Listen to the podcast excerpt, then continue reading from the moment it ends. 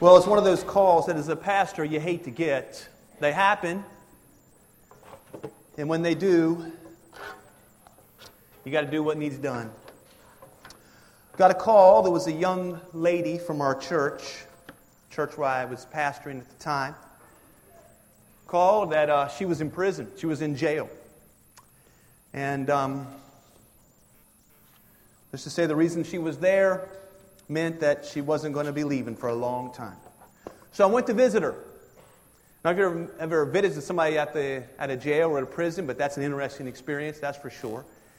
And uh, we're sitting there, and you know, we're through a pane of glass, and we're talking on a phone, and, and um, she's broken. Young lady, she's broken. I mean, life as she knows it is, is very different now, very different. And I said, um, Is there anything I can do for you? What can I do for you? How can I help you? And she said, You know, I, I've been here for about two weeks and I haven't heard from my mom. I've heard nothing from my mom. I just, I need to see my mom. I said, All right. I'll, I'll go talk to her. I'll, I'll bring her here. Where can I find her? Where does she live? And she said, Well, she doesn't really have an address. She doesn't have an address. No. You'll, you'll, find her at, you'll find her at this bar. And she described this, this bar in town and, and told me how to get there. And, and I said, All right, I'll go there and I'll find her. So I go to that bar. Now, I'd never been to a bar in Martinsburg, okay? That's not something I'd ever experienced. Um, it was kind of awkward for me, okay? The, I found out, some of you, probably none of you know this, but I didn't know this, but you can't just open up the door, okay? You walk up to the door and you grab the door, and I'm like, okay, I'm, I'm going to get in, and the door wouldn't open. I'm like, well, what's going on? You know, are they like out maybe selling Girl Scout cookies or, or what's happening here? And then I, I'm pulling on the door, and some guy comes to the door, he goes, you got to ring the bell and shut the door. I'm like, okay. So I rang the bell, and then he opened up the door, and I, and I walked in. And I'm looking around, and you know, it's just, I mean, it's, you know, it's like you might imagine, you know, there's kind of a haze of smoke in the room, and, you know, there's just the smell of old alcohol and old smoke, and there's a pool table there, and there's a few very desperate people sitting around the room. And I walked around and trying to find this individual. I've, I've got a name, but that's all I've got. I don't know what they look like, I don't know anything. And I walk around and I walk up to this person, this lady sitting there. And she said, You don't look like you belong here. Now, I don't know why she came to that, that conclusion. You know, I'm in pastor wear that day. You know, I've got on the, the, the shirt and the, you know, the pants tucked in, you know, and all neat and, front, you know, just ready to roll. She says, You don't look like you belong here. I said, No, I don't, but I'll tell you what I'm here for. So she helped me out. I was able to find the lady. And, you know, I wish I could tell you the story turned out really good. It, it didn't. Those rarely do. But for that moment, I knew I was at a place that I didn't exactly fit in. I didn't exactly fit in there, you know? I mean, I, I just didn't belong. I was, it was just out of my element. You ever been there? Not to that bar, but have you ever felt like I just don't belong here? You ever had that feeling? I remember one time my daughter and I landed in some other country down in Central America, Honduras or El Salvador, or I don't know where it was, but we, we come off the plane and we walk, you know, in, off, of the, off of the ramp into the, into the airport, and there's nobody else there who looks like us or talks like us. They're all talking a different language, and we look at each other like, yikes, we don't really belong here. It's just a strange feeling. You know, I think a lot of believers have that feeling a lot. We come to realize, you know what? I don't really belong here. There's something off. Many of us, we live with this feeling in the back of our minds all the time. You don't have to travel to a foreign country or go to some nasty little bar to realize you're at a place, you're in a world, and you know what? You don't really belong here. Do you have that feeling ever? When you're watching the news and you're seeing what's going on in our world, or you're just sort of living your life, journeying wherever you're going, talking with people at work or, or on the team or at school or whatever, and you come to realize, you know what? We just, I just don't belong here. I spend my money different. I spend my time different. I've got a different set of hobbies. I've got a different set of interests. I hang out with, with, with a different type of people. I've got a different, I find different things funny than everybody else. You ever have that experience? Other people talk about this, they talk about that, and you just, you're just like, you know what? I, I, I just, I just don't belong here. Listen, you're right. You're right. We don't belong here anymore. I want us to understand that today. Because, see, when we, when we see this opposition to the kingdom of God, we kind of stand at a Y in the road, we think. We kind of stand at a Y in the road. When we realize that I don't really belong here, we kind of stand at a Y at the road. And one direction is, you know what, I'm just going to go ahead and jump right on in. I'm going to talk that way. I'm going to act that way. I'm going to do those things. My life is going to be the same. I'm going to fit in. I'm going to do whatever it takes to fit in. That's one Y in the road. When you realize, you know what? I don't belong here. Some of us take that road. Back up, though, there is another direction. Okay? Some of us, instead of, I'm just going to dive right in, we find a castle or find a cave and we retreat in all by ourselves with just me and my friend, okay? And the world is like it is, and they're bad. I'm just going to keep them out. I'm going to keep them out. I build a big fence, okay? You know, big jabby things on top so I can climb over, and I'm safe here. We think it's either one or the other. I either go with the flow, or I just sort of hunker down here and wait it out till finally I go to heaven. Is there another option? Is there another option? I believe Daniel shows us that there is. Daniel has demonstrated to us that we can live in this world, fallen as it is, sin cursed as it is, as opposed to God as it is. We can live in this world and not be of it and have dramatic impact upon it. You can have influence on the world that opposes Christ. You can. Listen, we are not going to change this world. We're not going to, Christianize this world. We're not going to make this world friendly to Jesus. That's not going to happen. Get that thought out of your mind. But that's not the only option. We can have influence on the world that we are in. When you look in the book of Daniel, we've been walking through that. It's already been referenced today. Um, I'm going to open up to Daniel chapter 1. You might join me. Daniel is a man of God who lived 700, I'm sorry, 600 years before Jesus. 600 years before Jesus. 2,600 years ago. And he was called to live in the world, but not be of it. He had influence in his word, and we have walked through that and seen it. We've seen it.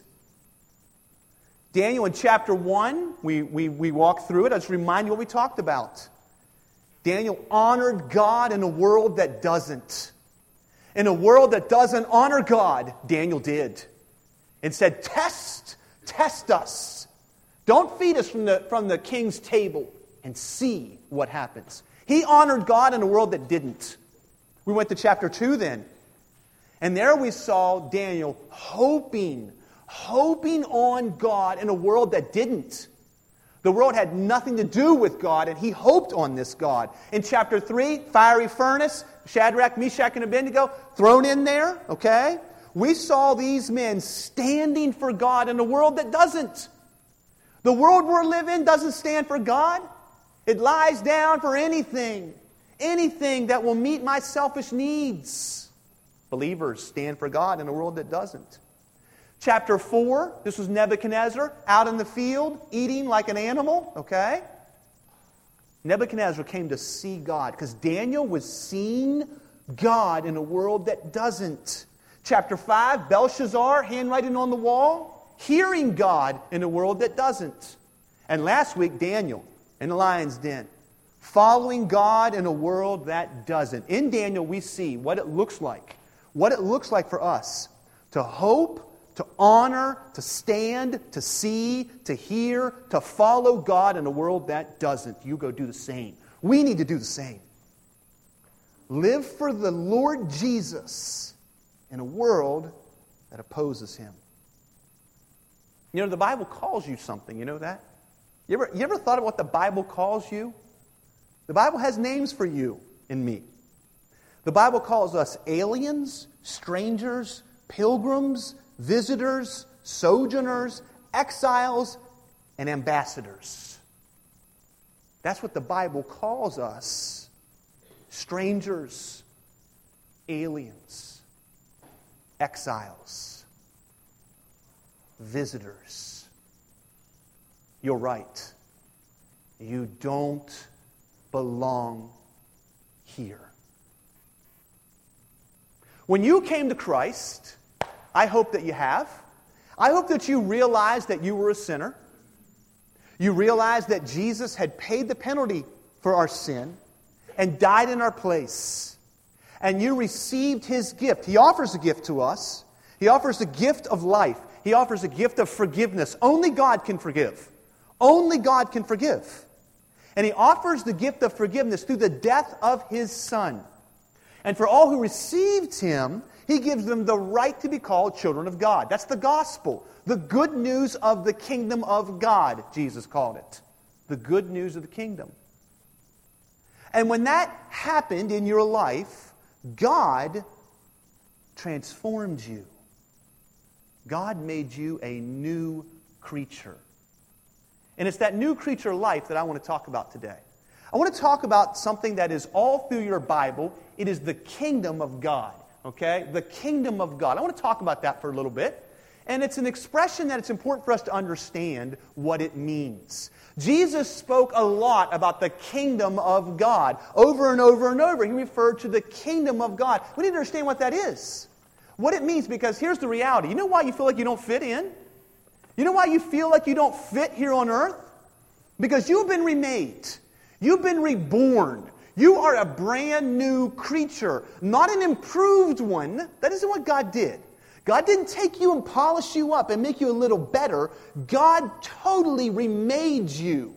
The only way Jesus could say this in a way that could be grasped is he said, You have been born again. Born again.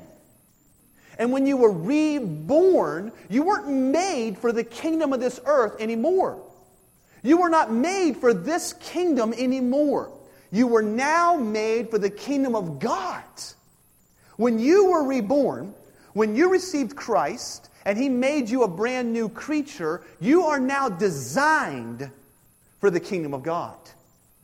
So, in many ways, it's like it's like we are now this, this creature who breathes air, who's stuck living in the water okay? Call it an amphibian, I guess, or something, okay?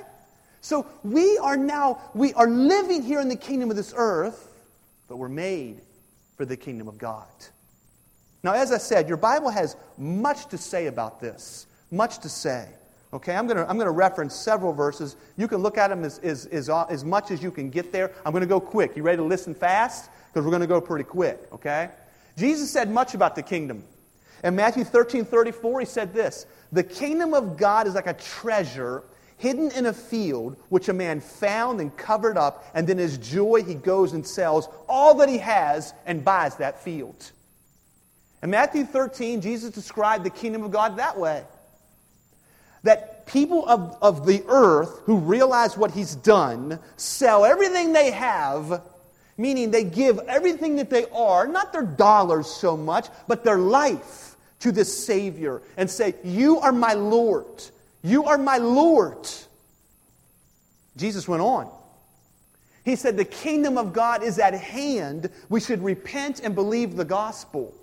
So it's an invitation to this kingdom. And Jesus said this His kingdom, he stands here before Pilate. Pilate is going to sentence him to death in just a few minutes. He's going to send Jesus to the cross where he will die a wicked, wicked death in just a few hours. And Jesus says this My kingdom is not of this world. If it were, I'd call just legions of angels and they'd wipe you out, Pilate. But my kingdom is not of this world. You see, there's a kingdom, there's a kingdom that is not of this world. And when you came to Christ, you were made for it. Now, what is a kingdom? See, we don't like kings and kingdoms. I mean, have you ever met a king? Me neither. There's not many left on the earth, okay? When there's a kingdom these days, we don't call him a king. We call him a dictator. And we go in and wipe them out, right? That's what we do to kings pretty much anymore. Our country was founded in rebelling against the king, was it not? So, kings and kingdoms, that's something that we're not comfortable with. You know what we don't like about kings and kingdoms? You know what it is? A king has absolute authority. A king has absolute sovereignty. A king has absolute will. If a king speaks, it happens. A king rules his kingdom in that way. And we don't really like that, do we? We don't like to be told what to do. We don't like those who try to tell us what to do. But God is king. And he has a kingdom. And if you're in Christ, you've been remade for that kingdom. So when you're not in it, when you're not experiencing the kingdom of God, it's going to feel like a fish out of water. Okay? Now, just, just for sake of time, I'll tell you that through the book of Acts, the, the, the, the apostles and those who were leading the church of that day continued to preach the kingdom, continued to say the kingdom is at hand. We need to preach the kingdom of God. This idea of kingdom is very, very important. Okay? Let's turn, let's turn to one example. One example. I want you to go to Acts chapter 19. Acts chapter 19. See here what, what we see about the kingdom. Okay? Acts chapter 19. It's talking about Paul here as he is going around and sharing the gospel and, and, and sharing the good news. I want you to see what he said in verse number 8. It says that Paul entered the synagogue and for three months spoke boldly. For three months now, he's in, the, he's in the synagogue speaking boldly. Now, don't read the rest of it. Just pause, look up at me for a minute. What's he talking about? What's he talking about? Maybe he's talking about marriage. We're doing a focus group right now on, on, on Sunday mornings, 9.30. Maybe he's doing a marriage seminar, okay? I don't know. Maybe he's walking through the book of James, like Brock and Brian are doing right now, okay, Focus Hour. I don't know. What's he doing?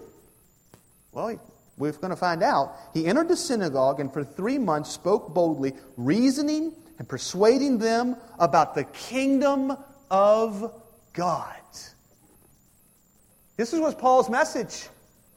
There is a kingdom, and there is a king. And he invites you to the kingdom, but you must be remade to enter. Now, we're going to go to the book of Daniel in just a few minutes. Daniel talks a lot about kings and kingdoms. In the first ch- six chapters, chapters 1, 2, 3, 4, 5, 6, there's 190 verses. 190 verses, okay, in Daniel chapters 1 through 6. King or kingdom is referenced 168 times. Almost once per verse, Daniel mentions a king or a kingdom. See, he understood what king and kingdom meant. I want us to. I want us to. All right? Now, I've got, some, I've got some couplets up on the screen. I've got some things that, that are true of the kingdom, and this is some of our confusion about it. Let me just take a few minutes and talk about this, okay? Now, typically when you think of kingdom, it's a place.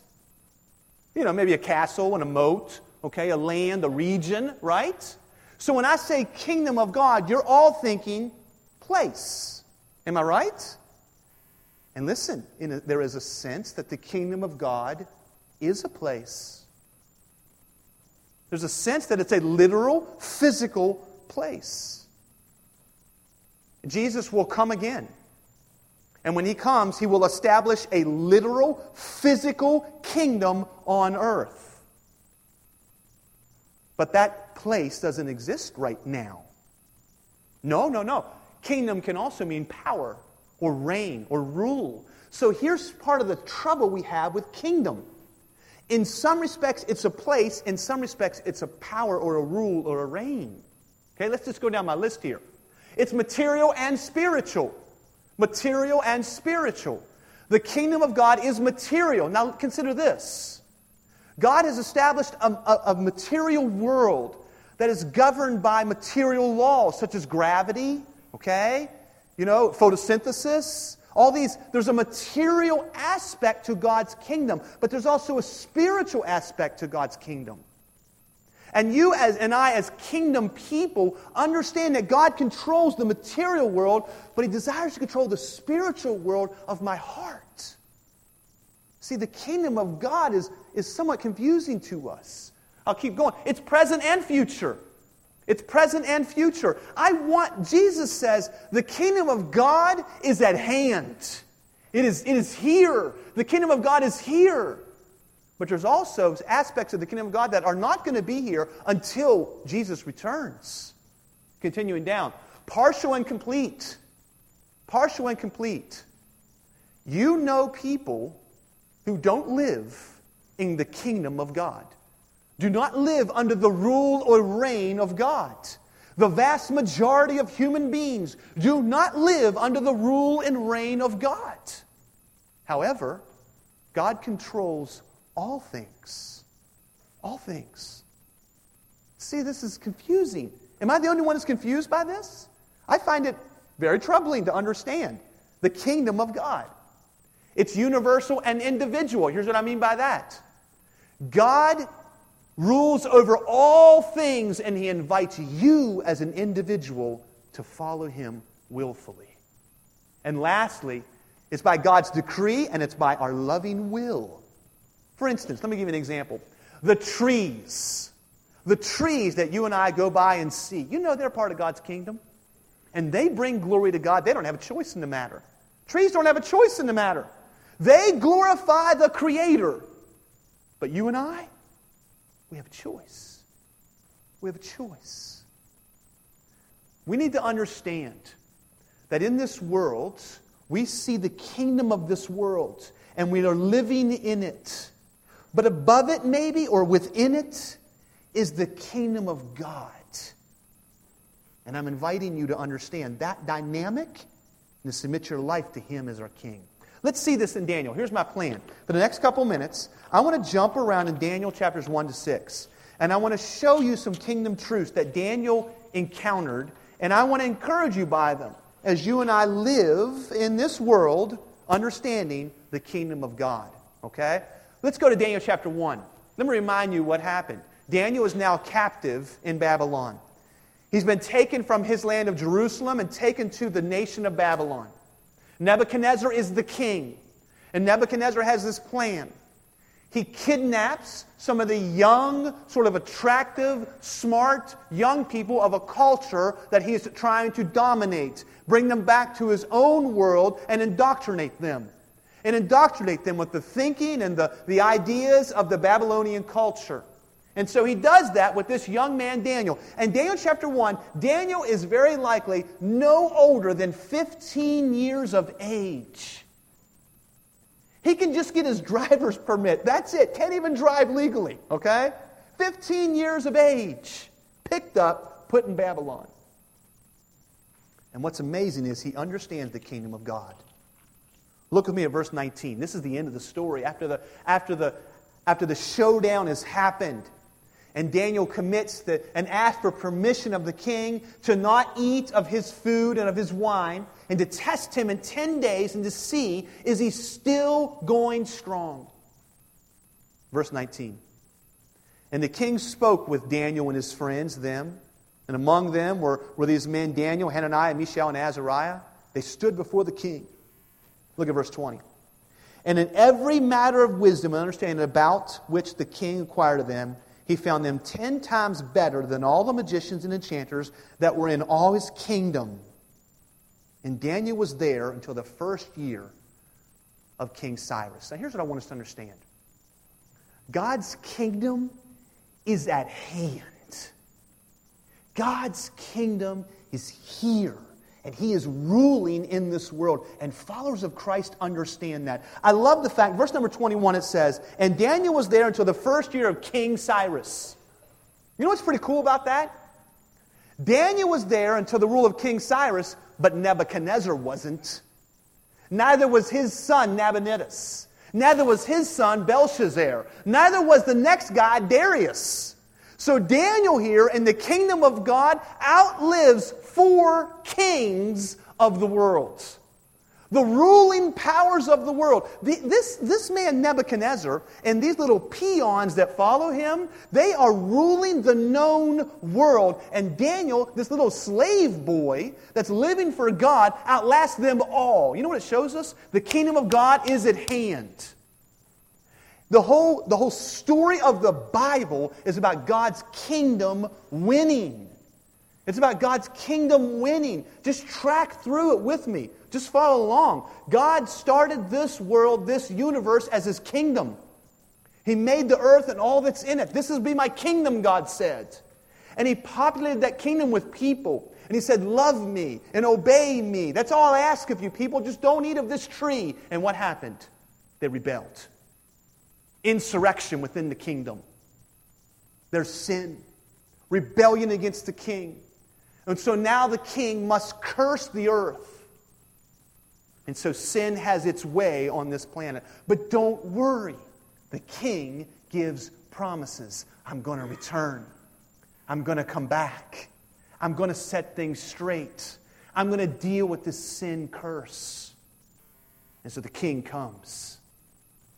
But shockingly, shockingly, the king dies in place of sinners and lays in a tomb for three days, a dead king.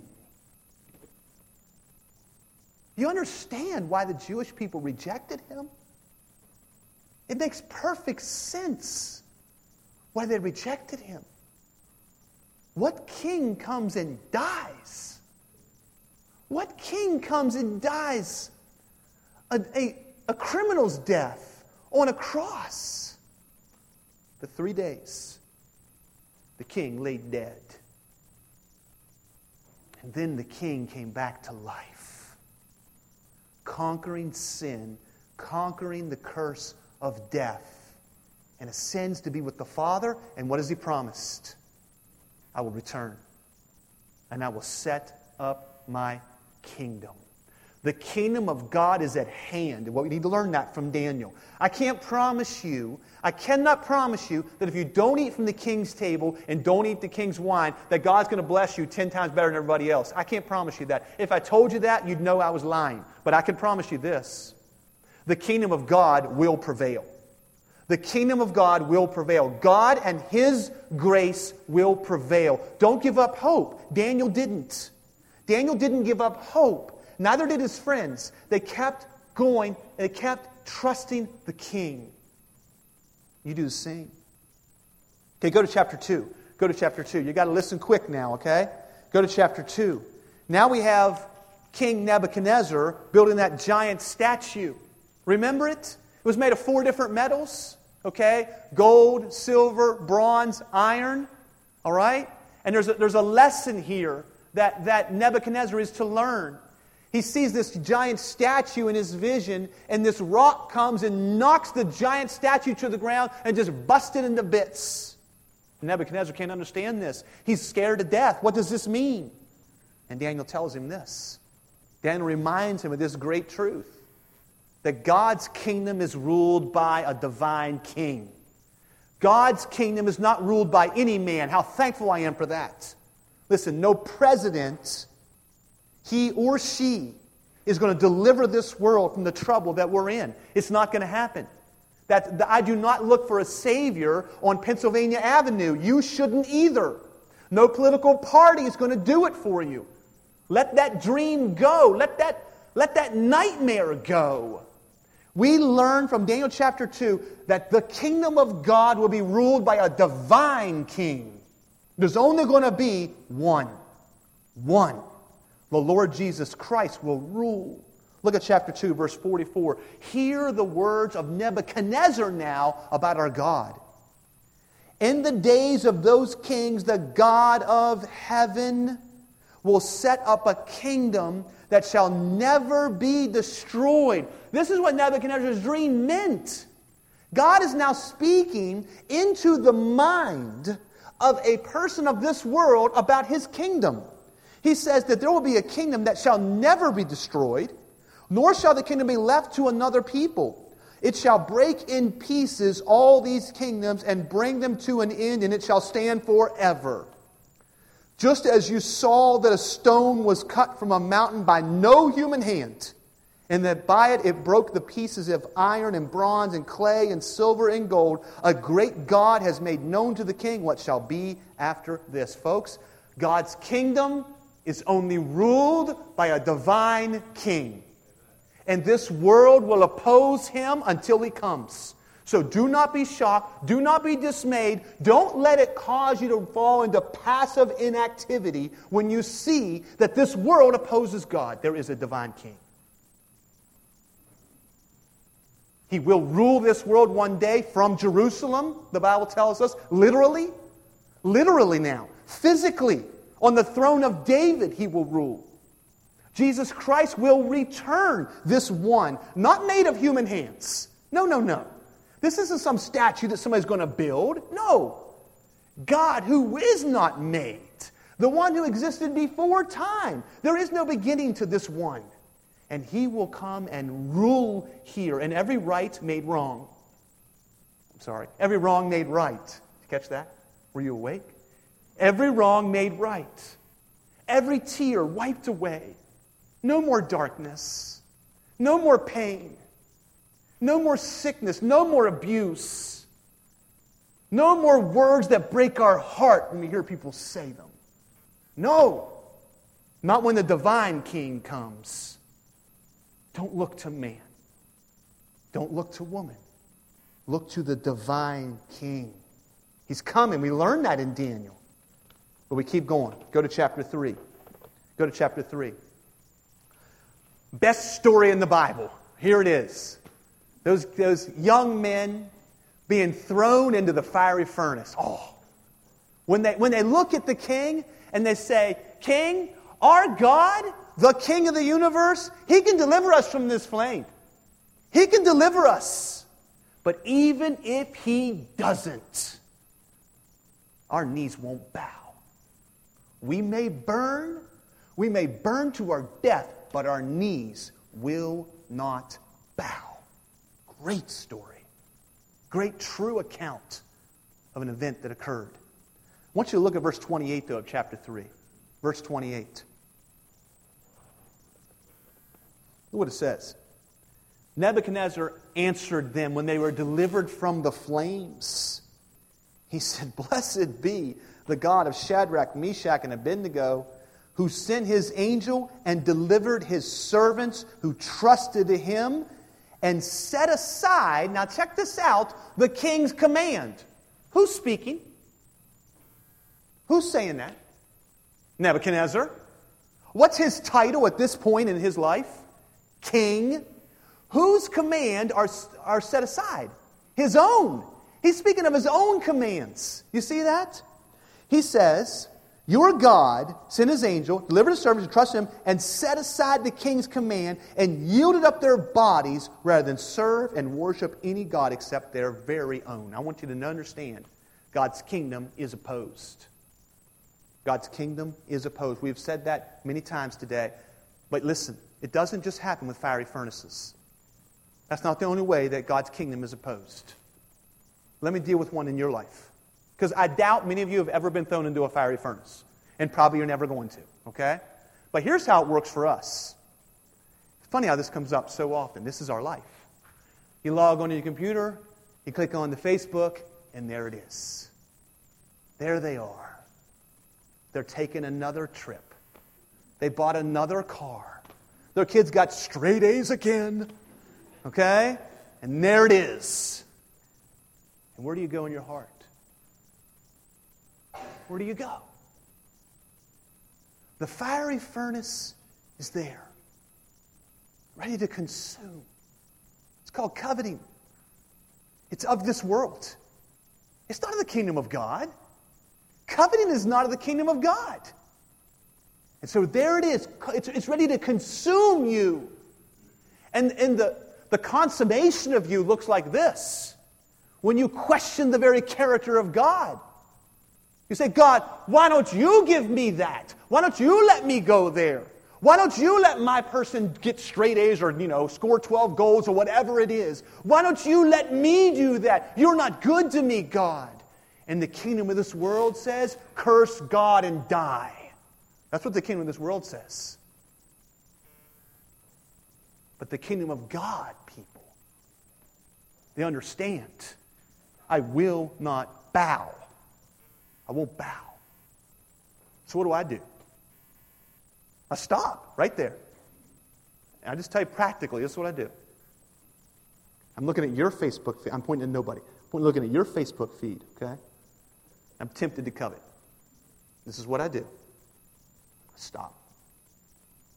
Slow things down. I'm not going to bow. I'm not going to bend. I'm hopefully not going to burn. And I say, God, I don't want to covet. That is not of you. You've given me anything I want and anything I need. Lord, I haven't. You, you've given me all my needs. You, you've satisfied me. I am satisfied in you. Coveting is sin, and I don't want it. I want you. And now listen, that's no, I'm, not saying it's some kind of magic rabbit's foot that you rub it and then coveting, you know, just like fairy dust just blows away. I'm not saying that.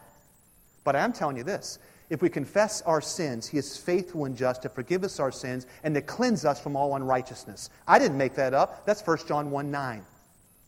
And it is kingdom of God thinking. You're not going to approach a fiery furnace, very likely. You're never going to be thrown into a fiery furnace, but you will face the fiery Facebook, okay?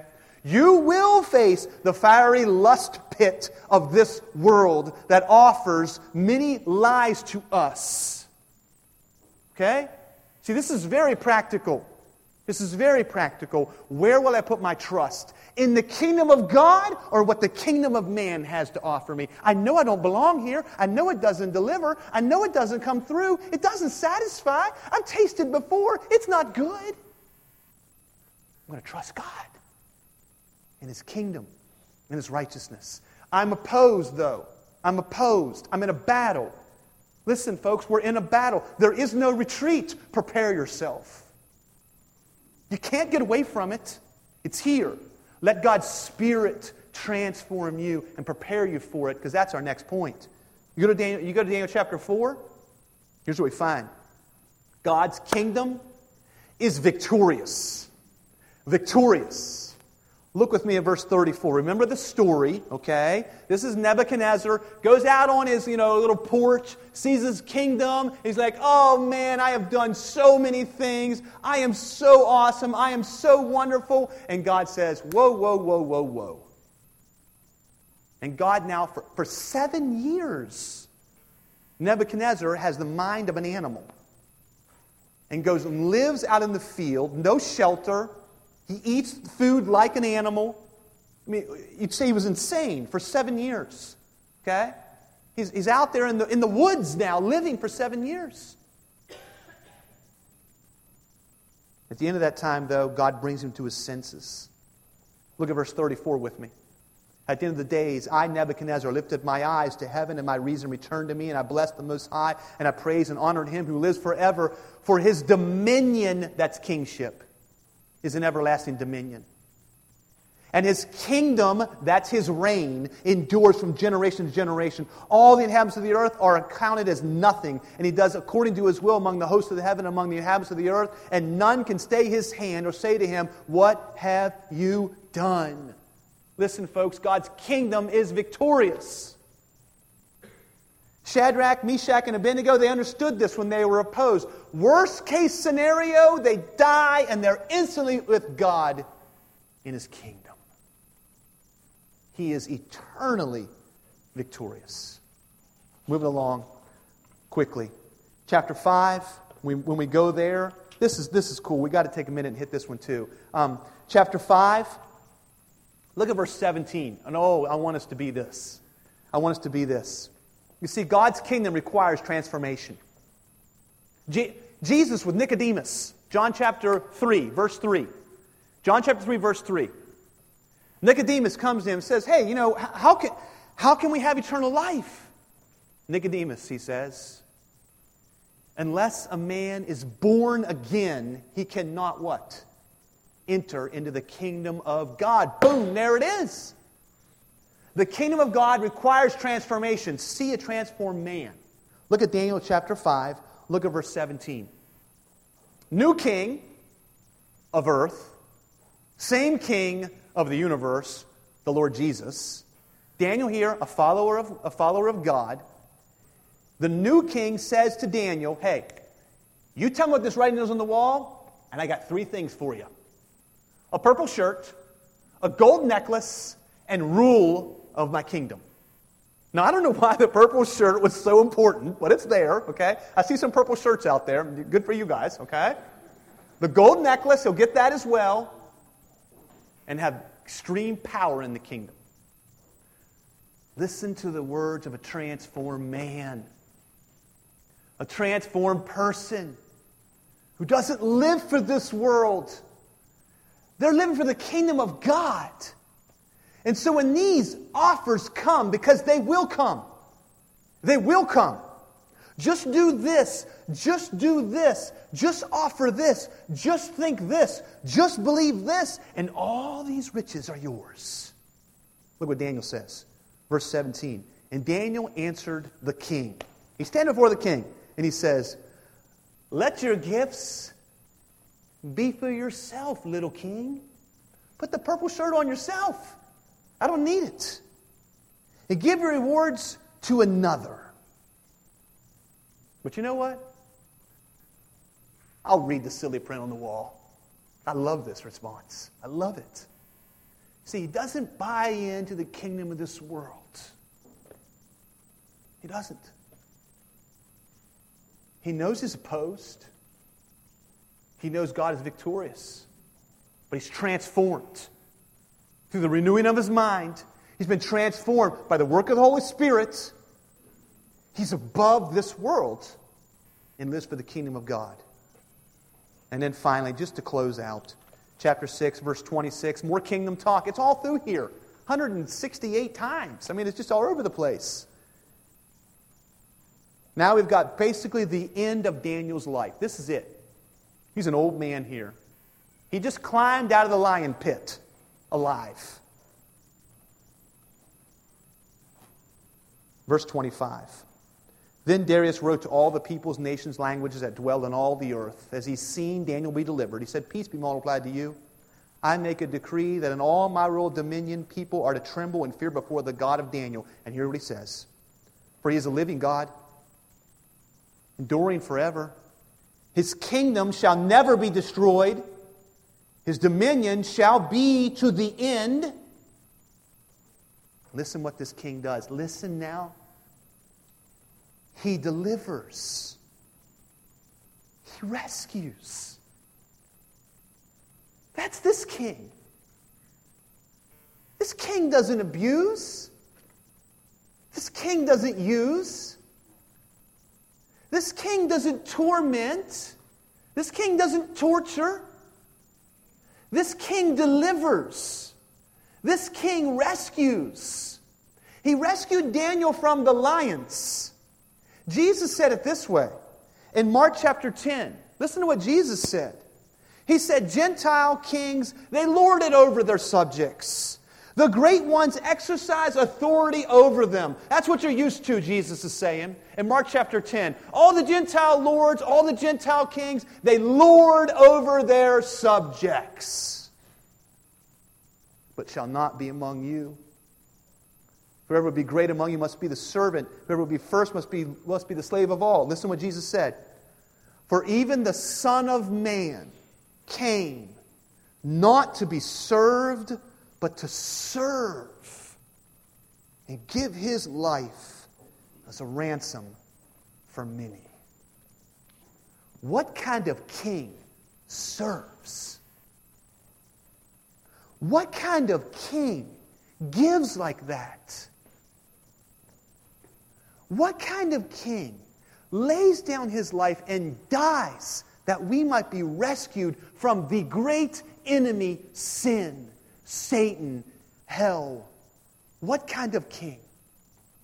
Only one. The only king of the universe, King Jesus. He has a kingdom. There is a king and a kingdom.